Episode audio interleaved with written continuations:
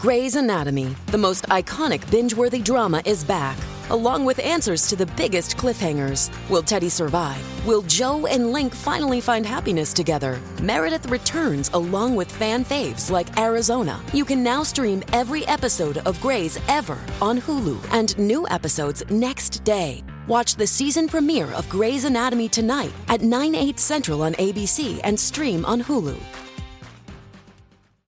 And Mike, for more on the Murdaugh murder trial, senior legal fellow at the Heritage Foundation and former prosecutor Cully Stimson joins me now. Thank you so much for being here.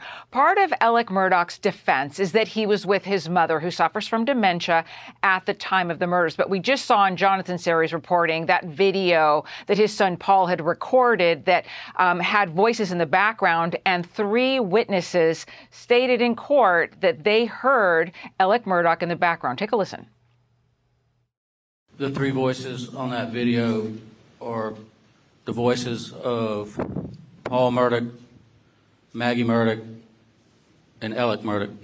How sure are you? I'm 100% sure. What voices did you hear? Paul's, Miss Maggie, Mr. Alec. And how sure are you now? Positive. 100%? That's correct. Whose voices did you recognize on that video? Uh, Paul Murdaugh, Maggie Murdaugh, and Alex Murdaugh. And how sure are you? 100%. Cully, with all the information that jurors are hearing, how impactful are those three witnesses? I think it's very impactful. I think the alibi defense is starting to unravel. And remember, another piece of evidence that was adduced at trial this week was the caregiver for Alex's mother. And Alex said to the police after he called 911 and reported the murder that he had fallen asleep after dinner, about 8:15 on the couch, then he goes over to his mom's house for a while, comes back and finds the bodies. The, unfortunately, the caregiver for the mother said he was only there for about 20 minutes, even though he was trying to coerce or convince her that he was there for 40 minutes. This is all very damning, and most cases are circumstantial evidence cases, and the law makes no distinction between direct or circumstantial evidence. So this alibi defense is starting to fall apart.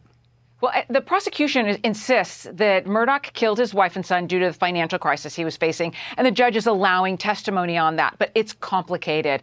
How much of a challenge is it for the prosecution to make a direct line from the financial aspect of this to the murder um, without the defense being able to effectively cast some doubt in the minds of at least one juror?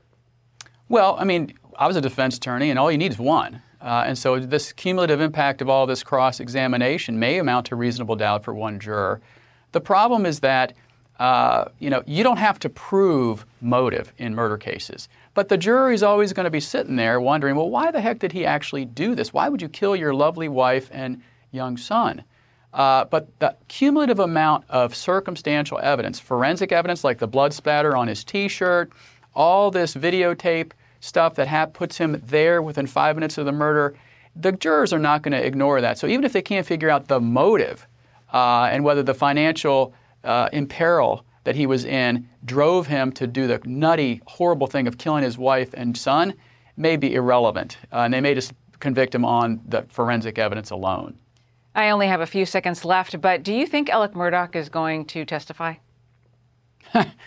Well, it's his right not to testify. His defense attorney said he had an alibi. He's the only one that can tell the jurors if he has an alibi. So this is the real Hobson's choice that the defense have. So that's that's the hundred thousand dollar question. He's going to have to take the stand if he wants to assert a strong alibi defense. Interesting. Okay, Cully Stimson, thank you so much for your time today. Have a good one. Thanks.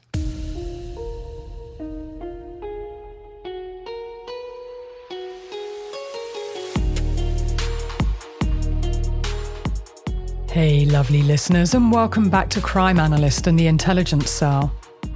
In this episode and the next, I'm going to unpack SLED's investigation, including their press release, the police crime report, and SLED's interrogation of Alec Murdaugh on August the 11th, and what it revealed. And I'll get into Murdaugh's behaviour, his clothes, the phone data, and car data now, I can tell you that's a lot to pack into these next few episodes, and so I'm going to dive in straight away. No messing around. I know you like me to get straight into it, so let me just say that the usual trigger warning applies. Listener discretion is advised. Now, just before I do dive in, I did pose a question right at the end of the last episode about whether Murdaugh was, as Shelley Smith described, a kind person or a highly manipulative, coercive controller. You probably by now have an opinion about that. I purposefully posed that question because I wanted you to understand what Shelley saw and realise that when you're manipulated and conned about who someone is, it says much more about the manipulator than it does the victim. The art of manipulation and the skill of the coercive controller is measured by their ability to hide the manipulation. The truly masterful and accomplished coercive controller will give you the impression that they're a great guy who's actually just trying to help you and care for you and wants what's best for you, which is why Shelley said he was a nice guy. She didn't get the context, and now that's not a criticism of Shelley, but her gut instinct was tweaking, and that's why she spoke to her brother. Now, the important thing to remember is that there will be a power imbalance, and sometimes it's invisible, but let's not forget that Murdaugh is a man who really understands people. He also does his research. He knows what matters to someone when it's in his interest to do so, and he understands vulnerability and he exploits it in every way to benefit himself. And that's exactly how a coercive controller operates a master manipulator, as I call them. He was signalling to her that he can make good things happen, or equally, he can make bad things happen for her. He has the power over her, and he knows it. That's how the good old boys' patriarchy works. And of course, powerful men seek out powerful friends. And they're all in it together, scratching each other's backs and benefiting from others. That's what makes it so insidious and odious. And once you've been hoodwinked and caught in the spider's web of the coercive controller, it's really hard to identify those behaviours, which are often invisible to you and to others. Now, 52% of victims don't even see it as abuse. And then when they do, it's really hard to escape and exit the relationship safely. You see, for the coercive controller, it's all about meeting their needs. And they manipulate you to ensure that their needs are met and that they stay in control. Also, one last point, and it relates to time. Did you notice that Murdaugh avoided being nailed down on time and specifics? They're both red flags. Now, in this episode and the coming episodes, you'll understand in greater detail how and why this was always a case about behaviour and time. The timeline, as I keep saying, is of paramount importance the micro and the macro, and it's about all the little pieces. And when you identify them and when you fit them together, you look at which direction they're pointing in. And in this case, they were pointing in one direction and one direction only. Now, talking of behaviour and the timeline, I want to highlight that it was nine days after Maggie and Paul's murders that SLED released their first statement about the murders to the media on June the 16th. Nine days is a hell of a long time to not get information out to the public and to not appeal for information or for help. I'm going to share with you several quotes from the press release for you to assess and analyse for yourself. Now, in the press release, they confirmed that Murdaugh called 911, and shortly after, local police arrived at Moselle Road at 11:47 p.m. SLED agents responded to the scene at 12:07 a.m. on June the 8th. SLED also said, and I'm going to directly quote from the press release here. Crime scene personnel worked throughout the morning of June the 8th to collect evidence and submitted it to SLED's forensic lab which immediately began processing and testing the evidence. Sled also stated that no arrests had been made and no suspects have been publicly named, but the reporters were told that there was no danger to the public at this time. That's really interesting. Let's think about that statement for a moment. Nine days on, they said no arrests and no suspects, but there was no risk, i.e., nothing to see here. Firstly, the time delay in making this statement to the media and public is puzzling. Normally, when law enforcement say it's an isolated incident and we're not looking for anyone else, or no one else is at risk, the subtext is that it's domestic violence related. Now, I've talked about that before, but here we see it in this case. But is that what they meant here? Because it's evident to me that Murdaugh wasn't treated as a suspect at the scene or thereafter. Despite the fact that this was later argued at the trial by his defence team. In fact, as I pointed out to you, I saw him wandering around the crime scene, and the officers just let him go straight after they interviewed him.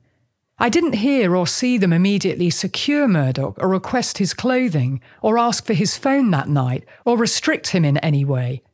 Also, they said that they processed the crime scene through the night.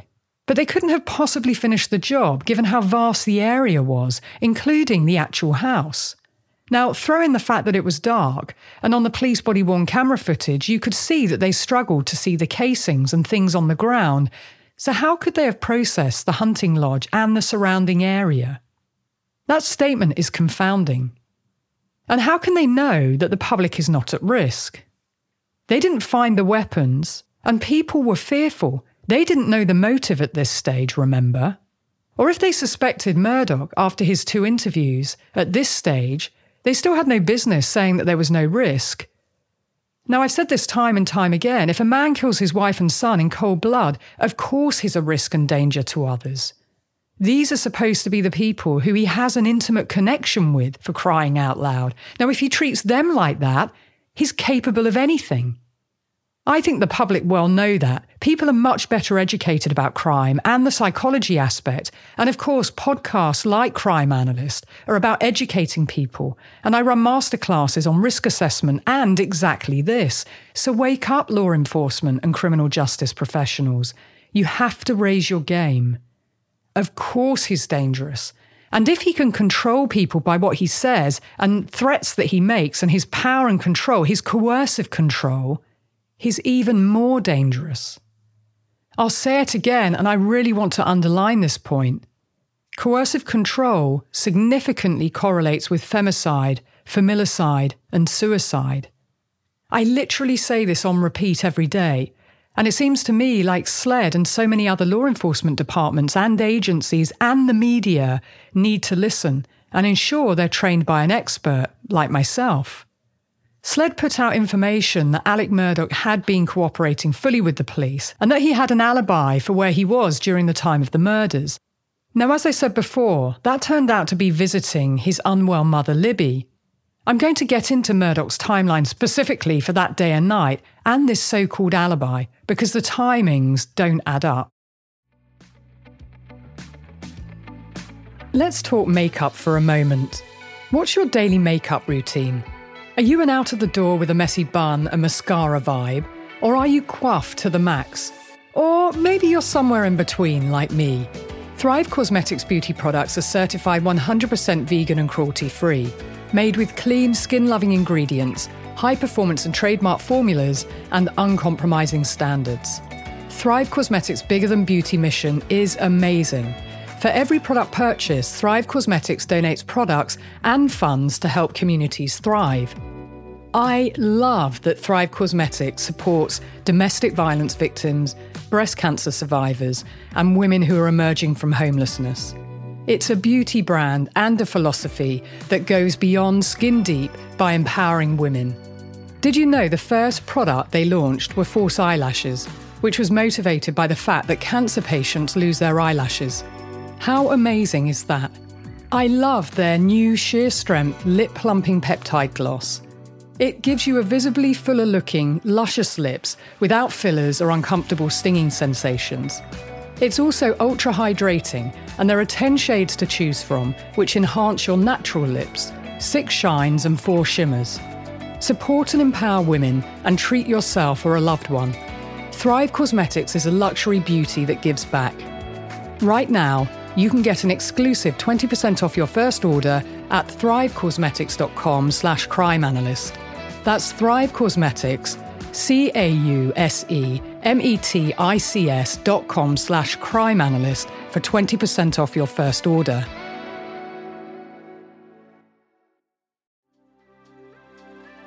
I want to tell you about my sponsor, Factor. Factor makes healthy eating easy, and health and fitness starts with good food. Every fresh, never frozen meal is chef crafted, dietitian approved, and ready to go in just two minutes. You'll have over 35 different options to choose from every week, including Calorie Smart, Protein Plus, and Keto. Also, there are more than 60 add ons to help you stay fueled up and feeling good all day long. So, what are you waiting for? Get started today and get after your goals. Fuel up fast with Factor's restaurant quality meals that are ready to heat and eat whenever you are. I've had the chicken parmesan and the turkey chili and zucchini, and they're delicious and I highly recommend them. Factor is flexible for your schedule.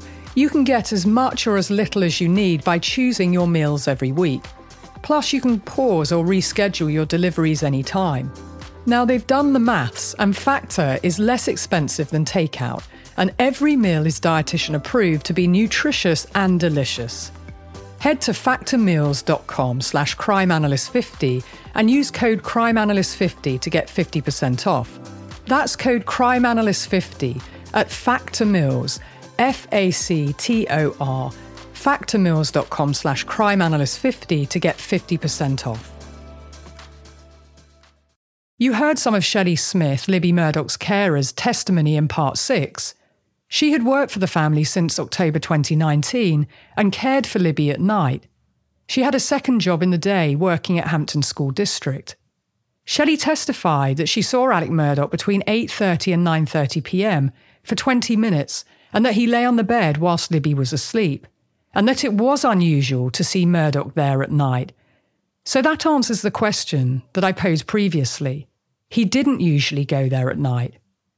Days later, after Randolph died, Murdaugh went round there again. Shelley was there. Shelley felt unnerved by this conversation and confided in her brother, who was a law enforcement officer. That takes guts to do, and then speak out about it publicly and to testify, particularly as she really liked her job and was loyal to the family, which was why she cried throughout her testimony. She felt conflicted, but she knew all of this was off and she trusted her instinct and knew that she had to do the right thing and speak up. And that takes real courage, given the power and influence of the Murdaugh clan. For me, it's interesting. Time matters a lot to Murdaugh here. Yet in the police interviews, time is the one thing Murdaugh avoids. It's obvious when I point it out right. And another question for me is why did he choose to go to his mother's house? We know from Shelley's testimony that it was unusual for him to visit at night, Shelley said Murdaugh was fidgety and that his mother Libby didn't even know he was there. He lay on the bed looking at his phone, which sounds awfully like to me he was marking time. And let's not forget, he was supposed to be seeing his father. So why the change of plan? There had to be a reason, and it sounded to me like Sled didn't consider an alternative reason for Murdaugh going to his mother's house, Almeda, late that evening or it being treated like another related crime scene that should be searched. Special Agent David Owen later testified in court that they didn't search the property where Murdaugh's mother lived for weapons, bloody clothes, or anything else for three months. Three whole months. Well, they would have had to have had probable cause, and remember, Murdaugh was not treated as a suspect, regardless of what his lawyers would later say. Also, I doubt that any judge would have signed off a warrant to search Randolph Murdaugh's house without significant direct physical evidence that night or in the coming weeks. Now, I suspect that that was something Murdaugh had already thought about, which was most likely the reason that he went there in the first place. And that's not all. And this really blew my mind. I mentioned that the 911 call was released due to an FOIA, but SLED also released an 18 page document drop which included the actual crime reports for the double homicides of Maggie and Paul. And I'm going to read to you exactly what was written on the press release. So the first line was for immediate release, June 21, 2021, and then the contact details of Tommy Crosby at SLED. And I'm not going to read those out. The subject title was SLED update in the ongoing Murdaugh double murder investigation. And then it read The South Carolina Law Enforcement Division is committed to a thorough, fair, and impartial investigation into the murders of Paul and Maggie Murdaugh. We understand the interest this case has drawn and urge the public to withhold judgment until our investigation is complete. We have received and are currently processing a significant number of FOIA requests for documents related to this case. In the interests of transparency, SLED is releasing redacted copies of the supplemental incident reports recently received from the Colleton County Sheriff's Office. We will continue to evaluate the records in this case, and we will release additional information when possible. And then there's a quote from the chief of SLED, and it was this As chief of SLED, I urge the public to be patient and let the investigation take its course. This case is complex, and we will not rush this or any investigation. Investigative decisions we make throughout this case must withstand the scrutiny of the criminal justice process. SLED agents continue to interview possible witnesses, collect and process potential evidence, and investigate every lead with the same diligence we devote to every case. SLED agents are working tirelessly with our partners to build a case against any person responsible for the murders of Paul and Maggie Murdaugh to ensure that justice is served. End quote, said SLED Chief Mark Keel. And the last two lines if you have any information related to this case, please call SLED's 24 hour dedicated tip line at 803 896 2605 and the very last line redacted copies of the supplemental incident reports attached. I was so surprised and shocked to see this, and I can't state enough just how unusual this was. I mean, this was an ongoing and live investigation. There was no duty to share the crime report logs. They redacted eight pages, which were about the crime scene, and yes, a number of newspapers filed FOIA requests, FOIA requests, and yes, of course, everyone wants access to the case file. But when it's a live investigation, we, the public, we're not entitled to it. So why would SLED release it? They say it was in the interest of transparency, but it is just so bizarre. And the words from the chief, well, they sound great, but they were just that, they were words. Remember, despite the large and complex crime scene, they released Moselle back to the family on the morning after the murders. And that came from John Marvin, Alec Murdaugh's brother. Now, this flies in the face of the quote from the SLED police chief in the press statement. And like I said before, it makes absolutely no sense to release the crime scene the next morning, particularly as the murder weapons were still missing. More on that soon.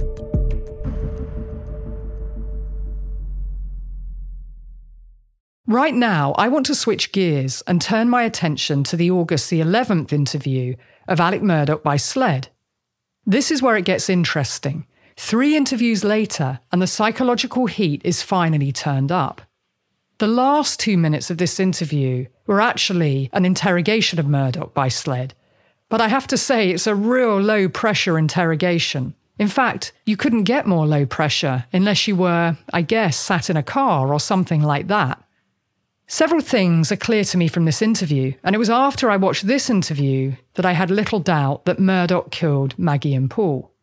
And I'm going to share with you how and why I came to that conclusion. Okay, first I want to give you the background context to the interview because that paints a picture. Late in July 2021, Murdaugh contacted SLED because he wanted his car back as it had his golf clubs in it, which he wanted. Murdaugh did say that he had questions about the investigation that he wanted to ask, and Special Agent David Owen said he wanted to ask Murdaugh some more questions too. Murdaugh said that he was going on a vacation, as you do after your wife and son are brutally murdered, so he said that they should schedule something for when he got back. Now, as soon as I heard that, I thought of Scott Peterson again. Remember, he was arrested on his way to allegedly play golf when his eight month pregnant wife Laci was missing. It always gives pause for thought. What is it with men whose wives and children are missing or murdered and they think, I know, I'll go and play golf or I'll go on holiday? I mean, seriously, what the hell? Even that paints the picture to me, and it should do to you.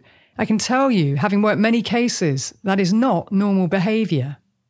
On August the 3rd, Murdaugh returned and called Special Agent David Owen to set up the interview. But Murdaugh cancelled the appointment that they set up, and so they rescheduled for a new date of August the 11th. This interview did go ahead at SLED's regional office in Walterboro, and Special Agent David Owen once again took the lead, and Senior Special Agent Jeff Croft was present. This time, Murdaugh arrived with a different lawyer to the last two interviews. Long-time friend Cory Fleming was by his side, And that's the same Cory Fleming who pleaded guilty to conspiracy to commit wire fraud in federal court on May the 25th and faces up to five years in prison and a $250,000 fine.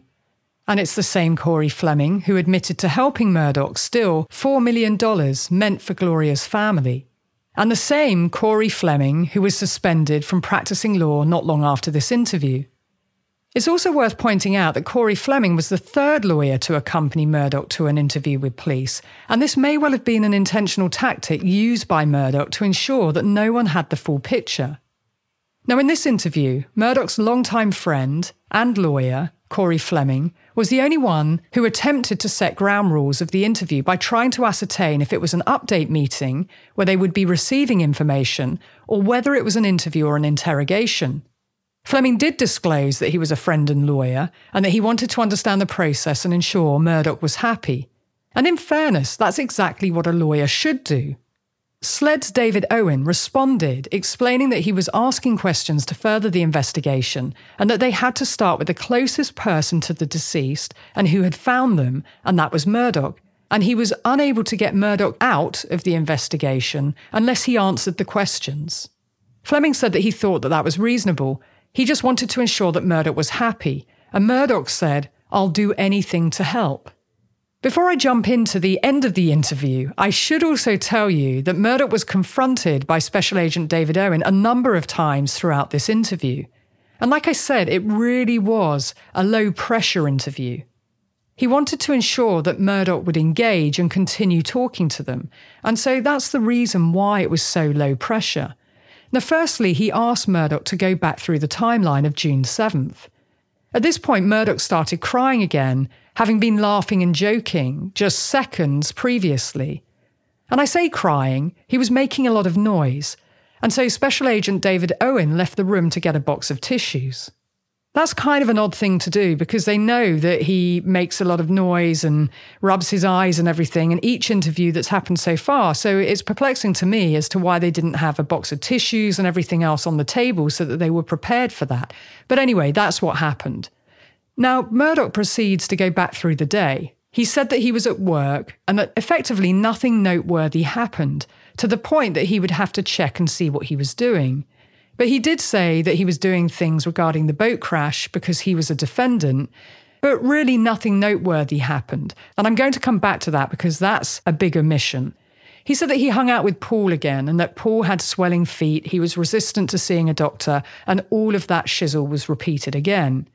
Special Agent Owen heard what he had to say and once again tried to pin Murdaugh down on timings. And once again, Murdaugh avoids any specifics. And this is what he said about Maggie going to Moselle that night. Take a listen to this. What time did Maggie get back home that night? Later. Um, I'd say probably, best I can tell, a couple hours after um, after us, after we got there. When y'all returned, when you and Paul returned back to the house, was Maggie there?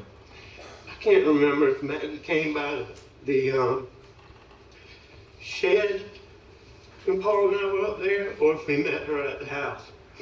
But you know, it's not unusual for her if we're messing around for her to swing through up there. Mm-hmm.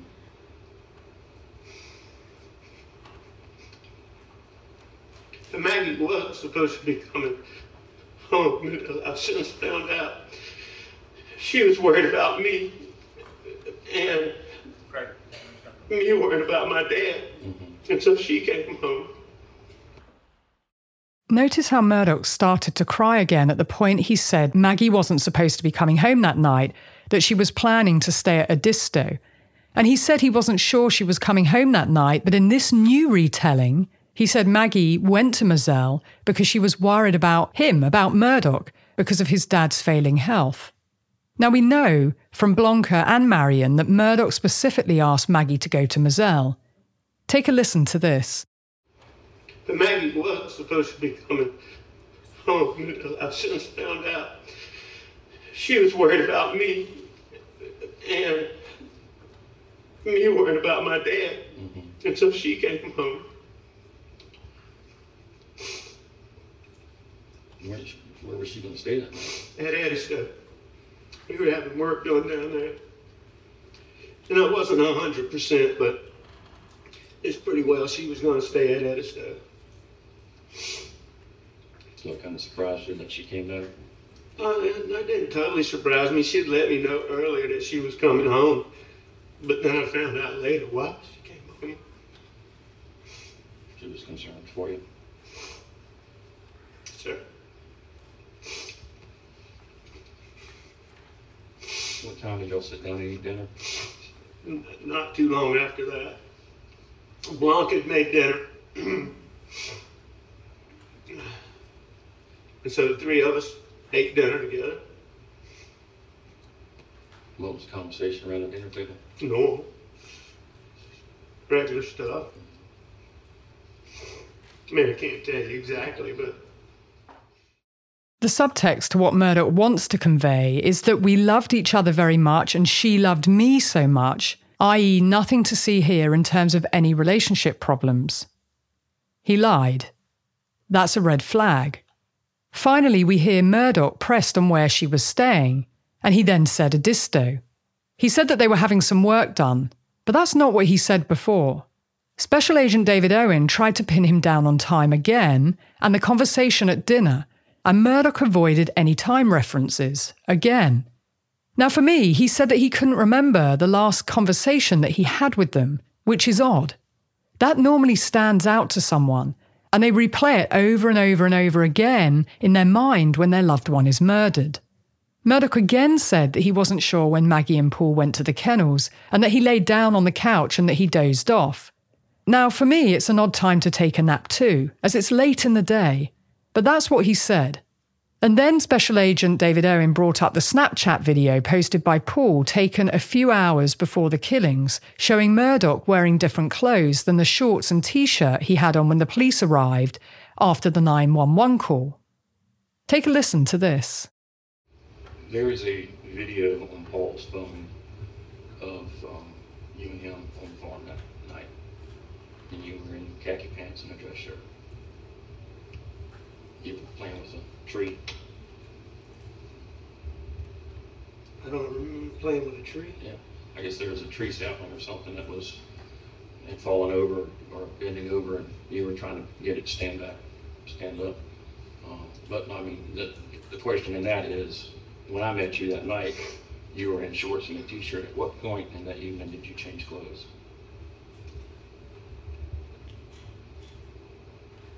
I'm not sure. I, you know, it would have been, Before dinner or after dinner? no, it would have been, what time of day was that? I would have thought I'd already changed. Now, it's interesting to me that he doesn't deny that he was there at the kennels. He's been caught in a lie, but instead he said he didn't remember playing with the tree. Special Agent David Owen then asked Murdaugh, What point in that evening did you change clothes? There was a long pause. Murdaugh's caught off guard here. He didn't know about the video and he said, I'm not sure. You know, it would have been. And then he tailed off. And Special Agent David Owen said, before dinner or after dinner, trying to jog his memory. No, it would have been, Murdaugh said, playing for time, and then he recalibrated and asked, What time of day was that? So here he's fishing for information, answering the question with a question. That's an indicator of deception. Special Agent Owen replied, It looked like dusk. Take a listen to this and his answer. It, it's, it looks to be about dusk. So that would have been 7:30, 8 o'clock. I guess that changed when I got back to the house.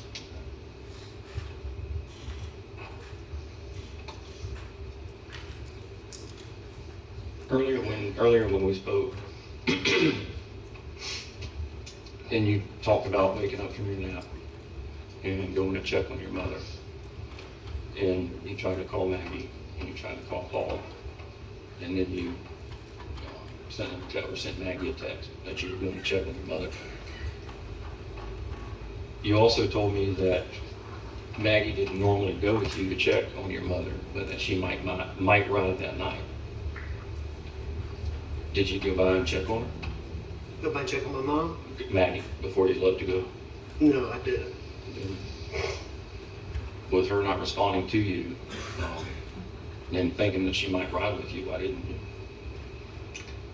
I, I don't, I don't, uh, remember having plans that Maggie was gonna ride with me.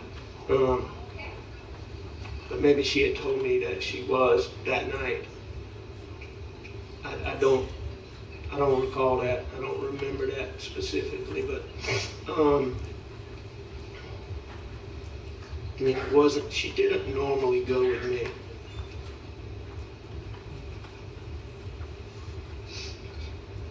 I mean, it's not like we had plans that she was gonna ride with me, that she was going. Um, Now Murdaugh has a sense of what law enforcement know about the time frame, and so he said he guessed he changed when he got to the house. But he almost said it in a quizzical way. This is a really important detail he failed to mention at any point in his retelling of what he did and what they did, amongst all the sea of extraneous information. Special Agent David Owen knows that, and he used silence as a tool here. And he also used it at other times throughout this interview. Special Agent David Owen then asked Murdaugh plans for Maggie to go with him to his mother's house. Now, in my opinion, this is a good question to ask, seeing as it was apparently the reason why Maggie was there in the first place. However, before that, my follow up question would have been about the clothes that he was wearing in that video with the tree. Murdaugh was wearing khaki pants and a blue shirt and loafers. And it's somewhat strange to me that Special Agent David Owen didn't ask where those clothes were or request them. And bizarrely, he never did. Hey, it's Kaley Cuoco for Priceline. Ready to go to your happy place for a happy price? Well, why didn't you say so? Just download the Priceline app right now and save up to 60% on hotels. So, whether it's Cousin Kevin's Kazoo concert in Kansas City, go Kevin, or Becky's Bachelorette Bash in Bermuda, you never have to miss a trip ever again. So, download the Priceline app today. Your savings are waiting. Go to your happy place for a happy price. Go to your happy price, Priceline. You also heard from Blanca, the housekeeper, in a previous episode about Murdaugh's clothes. She did the laundry for the Murdaugh family. She knew everything about Alec Murdaugh's clothes and other members of the Murdaugh family, and it was her job to know. Blanca said she knew exactly what Murdaugh was wearing on the morning of Monday, the 7th of June. Take a listen to this. Can you tell these folks, did there come a point that morning where he left the house? Alex Murdaugh, did he, did he leave and go to work or Yes, wherever? he did. Okay. And can you tell them what he was wearing, Alex Murdaugh, best of your memory when he left Moselle? He had a pair of um, khaki pants, um, a green, greenish, I call it seafoam color, um, polo shirt, and he put a sports coat, a blue sports coat over it.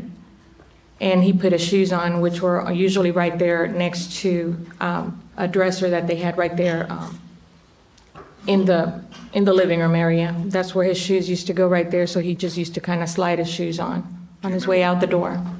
Do you remember what type of shoes he had on on June 7th, 2021, when he left? His regular work shoes, the um, the brown. There was a pair of brown leather shoes. Was it a long sleeve shirt or a short sleeve shirt he left on? The polo polo's a short sleeve shirt. And um, staying out of everybody's view, do you remember anything specifically about that shirt? Um, as he put his coat on, he he was putting his shoes on, and he was trying putting his coat on. Um, and he was getting ready to walk out. He turned around, and I said, "Alec," I said, um, "Hold on a minute." I said, "Your collar's sticking up." So I, I um, he turned around and I fixed his collar inside his jacket because one collar was sticking out. So on you his shirt. actually helped, I'm sorry, but you helped move his shirt? Yeah. Yes, I did. Blanca said that morning Murdaugh was wearing a seafoam green short sleeve polo, khaki pants, and brown leather shoes. She said she straightened Murdaugh's collar that morning. Thank goodness for Blanca and her memory. In fact, Blanca reached out to SLED a few months after this August the 11th interview and told them about a strange conversation Murdaugh had had with her about what he was wearing the day Maggie and Paul were murdered. Helpfully, she said he wasn't wearing that shirt in the Snapchat video. And as I said before, later that evening, when speaking with the police, he was wearing shorts and a white t shirt. So he had three wardrobe changes at least on June the 7th. Three changes that he failed to mention at any point to the police. Blanca testified that Murdaugh nervously asked her if she remembered what he was wearing on June the 7th. Take a listen to this. Ms. Blanca, Yes, sir. um, did you have a conversation with Alex Murdaugh about a shirt? Yes, I did. And, and let's go back. Where did this take place? At the little house. All right. What do you mean, the little house? Um, after, after Paul and Maggie were killed, Paul, um, um, Alec was not staying at Moselle. My husband and I were, and he would often stay in different places. But all his clothes and um, toiletries and everything were placed in the house that sits um, between Mr. Johnny Parker and his brother Randy. There's a small two-bedroom house right there, and that's where all his belongings at the time went. And where is that located? In Hampton. Okay, in Hampton. Who furnished this little house with clothes and toiletries and made sure stuff was there? I did. And who was Alex Murdaugh staying there with when he stayed there? If anybody? He never stayed there. He would just go and get his clothing and eat whatever, you know, if he ha- would have a snack or something. He wasn't really eating. Well, during the month of August, do you remember him having a conversation with you about a shirt? Yes, sir. Did you find that to be unusual? Yes, sir. Okay. Tell them what the conversation was and why you found it unusual. Please. Um, He, he walked in um, to the little house, and I was almost, I was getting ready to leave. And um, he said, B, I need to talk to you. And uh, he said, Come here, sit down. So I went in the living room. I sat down, and he was pacing back and forth in the in the living room. And he said, I got a bad feeling. He said, I got a bad feeling. He said, Something's not right. And then he said, um, he said, Well, you know, um, there's a, um, a video, there was a video that was out. I hadn't seen a video. And he said, You remember the shirt I was wearing, that Vinnie Vine shirt? Those were, that's what he said to me. And uh, in my mind, I was saying, I don't remember a Vinnie Vine's shirt. It was the polo shirt. But I didn't mention, he said, Well, you know what? I was wearing that shirt. He said, um, You know, in the, um, that day. And still, I, I was just, I didn't say anything, but I was kind of thrown back because I don't remember that. I don't remember him wearing that shirt that day. Murdaugh knows exactly what he's doing, and you're going to hear much more next week, including Murdaugh asking about who was shot first, Maggie or Paul, and Sled finally asking Murdaugh if he killed Maggie and Paul. Take a listen to this. I just, uh, a few more questions. Okay. Did you kill Maggie? But you'll have to wait until next week for his answer and my analysis. Until next time, be curious, ask questions, and always trust your instincts.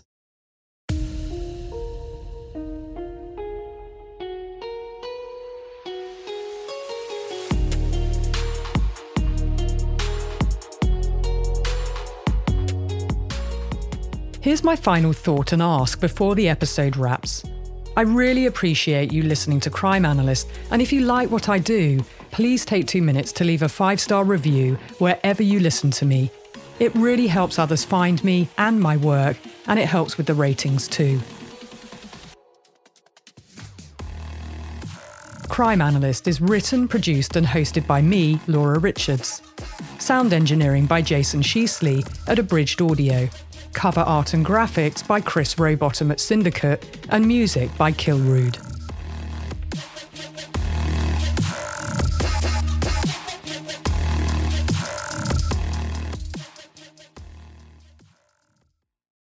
Waiting on a tax return? Hopefully, it ends up in your hands. Fraudulent tax returns due to identity theft increased by 30% in 2023. If you're in a bind this tax season, LifeLock can help. Our US based restoration specialists are experts dedicated to helping solve your identity theft issues. And all Lifelock plans are backed by the Million Dollar Protection Package. So we'll reimburse you up to the limits of your plan if you lose money due to identity theft. Help protect your information this tax season with LifeLock. Save up to 25% your first year at LifeLock.com slash aware.